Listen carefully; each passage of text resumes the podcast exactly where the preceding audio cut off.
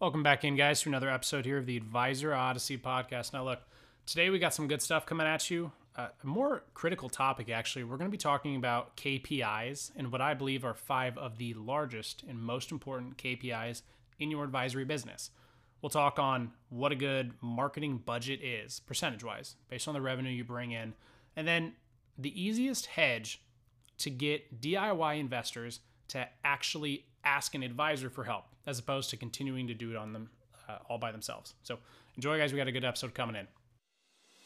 This is the Advisor Odyssey audio experience, where financial advisors, planners, insurance agents, and brokers will find fresh new ideas and perspectives around what it takes to launch, succeed, scale, and bulletproof their business. So there are many, many things that you could define as a K P I in your business. Now, to be clear, just so we're all on the same page, K P I stands for a key performance indicator, okay? There's a lot of reasons why they're important, but we're gonna stay surface level here, because we're not we're not in the middle of, you know, business class here and, you know, your final year of college. This is more so, how does it impact your current business as a financial advisor? So K P Is, the goal of having them in general is just to improve the organizational health. It's your opportunity to look at, uh, really forecast where the business is going. Okay, so K P Is are a little different than traditional tracking metrics. So we don't want to get those confused. K P I should give you an idea of where you're going in the future, whereas metrics should give you an idea of where you are now or where you were. So K P Is, three main characteristics. They should, they should be in the form of numbers or percentages somehow. So that way they, they're actually quantitative. Like, they can be ev- evaluated on a common scale. There's no black, or there's, I'm sorry, there's no gray. Everything's black and white. K P Is should be fairly practical. And I use the word fairly there because traditionally you want the K P Is to follow what you're already doing as an organization, and it's just further projecting. However, if they're fairly predict- practical, that will mean that you're allowing yourself some buffer of, I'm going to add this instead, I'm going to switch this up, you know. It's just, it's a good way to look at it. The third characteristic of a K P I is that it's actionable, okay? They should be able to provide you that future framework, but also it should give you an idea of what you can apply today to affect the, the future and the actual, like, change and outlook you want to happen. So all in all, K P Is, they measure where you're at now in a sense, but they're all about projecting where you're going to be in the future. For those of you who are looking to someday sell your business, right? This is this is really important data, okay? You need to be able to tell people where your business will be in two, three, four, five years. You need to be able to argue that if they disagree with you, and you need to be able to have evidence as to why.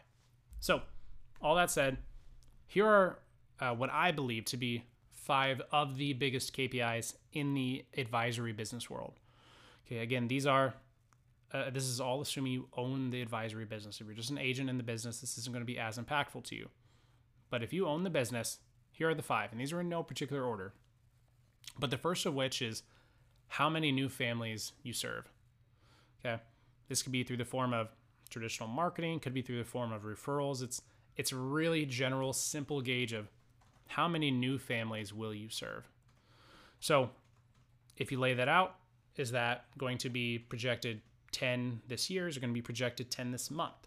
Okay, whatever it is, it's got to be something that can be looked at from the future lens of, here's where we're going based off of where we're at now. The second K P I that I believe is critically important to track and stay on top of is how many first appointments you generate or were generated by your team. Okay, there is no second and third appointment or a client without a first appointment. So this is really critical data. That first appointment, if you have twenty first appointments every single week, you and your team call it, then we can look at that and say, here's our average. Over time, we can anticipate that average to go up to twenty-five to thirty new appointments. When we know we close or convert, call it twenty-five percent of them, then we can start saying that's two to three clients. That's four to five clients. We can get more detailed on that. So how many first appointments will you generate is a very critical K P I. A third one is how many referrals will you systematically generate through your referral processes? So that was a long one, so I'm gonna break that down. How many referrals will you systematically generate because of your referral processes? Okay, referrals themselves, they can come and go as they please. Sometimes they're really unpredictable, and sometimes that's the best kind, when they just show up on the doorstep. But true business owners, in my opinion, especially in the financial advisory world, they understand that they cannot rely on random referrals to grow their business or even to sustain it. They have no power in the business if that's the case. So when you create a process and when you stick to the process to generate referrals, you can then look at trends. You can look to see when it becomes more predictable. If I do A B C for six months, did I generate referrals? If the answer is yes, I generated two referrals, do it for another six months. How many referrals did I generate? Three. Okay, so I generated five referrals throughout the course of that year by doing this process.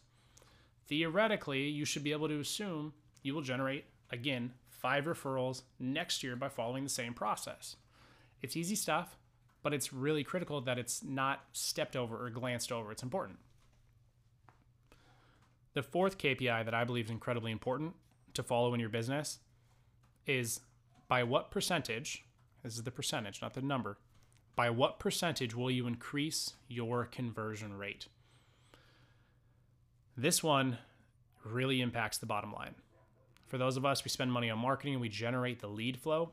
We're, we're fine with spending the money. You might have a ten dollar marketing budget, one hundred dollars, one thousand dollars, ten thousand dollars, a million. You might have a marketing budget of all shit, like all sizes, but none of that really matters unless we convert them, okay? I say this a lot in my day-to-day life. Little hinges can swing some big doors. Now, when we deal with ten new leads a month and we close just one more of those leads, we convert them, we're looking at an uptick in business. It's going to impact our bottom line, but it's not going to be astronomical more than likely. Now, as you scale out, and if you increase one new conversion per week because you generate thousands of leads per year, now we're really getting into a point where that bottom line jumps up and the R O I on our marketing efforts increases dramatically. The better the R O I, the more sellable the business, as long as it is not tied to you. Now, you might be saying, I don't want to sell my business. That's not my intention. That's fine. But you should have this data for your own tracking purposes. And again, I, I've said this multiple, multiple times on this podcast. You cannot allow your business to run you. And if you do not know your numbers and you do not track things and forecast things on an actual, like, legitimate level, not just, I think I know what I'm going to do, you then hold the power. And at the end of the day, you don't create a business just so it can own you. So lastly, the fifth K P I that I think is incredibly important to follow and track in your business. How many clients did you lose? Or as commonly referred to as is retention. You might be losing three, four, five clients a year. Maybe that stings, but if you're bringing in sixteen, seventeen, eighteen new clients every year, then we have a gauge, okay? We have a benchmark, we have a gauge. We can start to track the value of each client. Our average client, one hundred thousand dollars of revenue. Obviously, when they leave, we lose one hundred thousand dollars of revenue. However, we know we're bringing in, in that example, surplus of seven, eight, and nine hundred thousand dollars. So it's not as big of a deal, to the bottom line anyways. But if we don't know how many clients we're actually losing on average, and we're just going through the motions of bringing in new clients, bringing in new clients, it can become really easy to not realize that you've got a hole in your pocket and you're just dripping clients. And the last thing we want is to look at a business, and granted, hopefully this will never happen in the advisory world. It happens in a lot of other worlds, a lot of other business sectors. You are bringing in almost the exact same amount of clients as you're losing on a systematic basis. This is that overpromise and underdeliver mentality. This is that transactional sales process that we don't want to do as financial advisors, right? We're in relationship sales. We're selling the promise of a better future. So when you can really dig in and look at how many clients you're losing currently, you can then project it and forecast it out and then leverage that as an indicator. So to recap, the five, or I'm sorry, five of the biggest K P Is in the advisory business world, in my opinion, how many new families you're going to serve, how many first deployments you're actually generating, how many referrals you're going to systematically generate through your processes that are built out, how many clients are you losing, and then by what percentage will you increase your conversion rate. From Left Field, where we take a swing at answering your specific questions and share our insights into the more common challenges that financial advisors, planners, insurance agents, and brokers typically face in their business. This was a question that has come in a handful of times, and uh, I should have addressed this earlier on other marketing, like a topic podcast, but we're going to dig into it right now because it's it's really important. The question was, what's a good benchmark for a marketing budget? Now, this question's come in multiple times, as I said, but this advisor ultimately is trying to figure out, how much of my money should I be allocating towards marketing? Like, what's a reasonable budget for marketing expenses? Now, uh, I what I don't know is if this advisor is also factoring in like a branding budget. Okay, I tend to like to separate them. They work together, but I tend to separate them. But usually... Uh, and every situation is going to be different. Very, very different. Very, there's a very much uniqueness factor to all of this. But in a general sense, I would probably aim for about twenty to twenty-five percent of your revenue should be allocated towards marketing. So if, uh, it, by the way, I'm sorry, that's based on revenues, to be clear, not profit. Okay, revenues, not profit. So if your annual revenues are two hundred thousand dollars, let's say twenty percent of that, so forty thousand dollars, is spent on marketing, okay? And maybe that's marketing and branding efforts, but it's spent on marketing efforts with the goal of growing the business and earning more clientele, right? That's why we're in this. We want to grow the business and earn more clientele, most of us. So with that twenty percent or forty thousand dollars, you've got probably, you know, if we continue to break down the budget, this is where it can vary. Maybe another twenty percent spent on overhead expenses. You got sixty percent remaining, which in that example is one hundred twenty thousand dollars. That's your take-home profit, call it. Okay. And I'm very, very high-level generalizing what's overhead expense, what's an operating cost, what's an employee cost. Like, we're generalizing here. But overall, I like to lean to twenty to twenty-five percent of your revenues. That should be allocated towards a marketing budget. So, hope that helps. Um, ultimately, again, every situation is going to be a little different, and you might be needing every ounce of the revenue that you bring in as basically to live on. And so that's a different deal, but that's where I like to be. Our second question was, uh, this is, this is a big hot topic, honestly. And I think, uh, I actually saw a LinkedIn thread about this not too long ago. D I Y investing, these investing apps, they, it's not really impacting the retirement like sector as much as it is the more like uh, millennial demographic and the maybe Gen Z in there too, but it's really, it's really going to become more prevalent in the long-term future. And I think it is the biggest threat that financial advisors face over the long run. And I say long run in the next three to ten years plus. So anyways, here's the question. Do you have any tips on convincing traditionally D I Y investors, or armchair advisors as you can call them, to work with a financial advisor? The D I Y investors and the armchair advisors, they're, they're a little different, but um, those who do their own investing strategies, they believe in what they're doing traditionally. Otherwise, they wouldn't be doing them at all. So you don't ever want to go head on and combat them and tell them, do this instead, do that instead. The best avenue that I've seen to engage in conversations and ultimately drive a meeting with these D I Y investors is to bring up taxes, okay? Tax planning. Uh, hi, the higher the net worth, the higher the earnings, the easier the conversation is to generate around tax planning. In other words, if someone's getting tax refunds pretty consistently off their W two income, they're not going to really bite at that. But the ones who are having to consistently pay taxes, they're looking for tax uh, minimization strategies, tax optimization strategies, et cetera. Tax loss harvesting is actually a really big one. Those are the ones that you can really drive a wedge with. So, Uh, most investors, most D I Y investors, most people in general don't understand taxes, especially not at the level that they need to understand them to be their own financial advisor. So until there's an app that comes out that does a really, really good job at this, at tax planning, that's going to be your wedge. Okay. The more you can engage with someone on tax planning, the more conversations will happen. It is much easier. Okay, keep this in mind. The Robinhood uh, is, is probably, I mean, it is the most popular, I'd say, but you got Robinhood, for example. And I don't have anything against Robinhood, by the way. Robinhood pros and cons.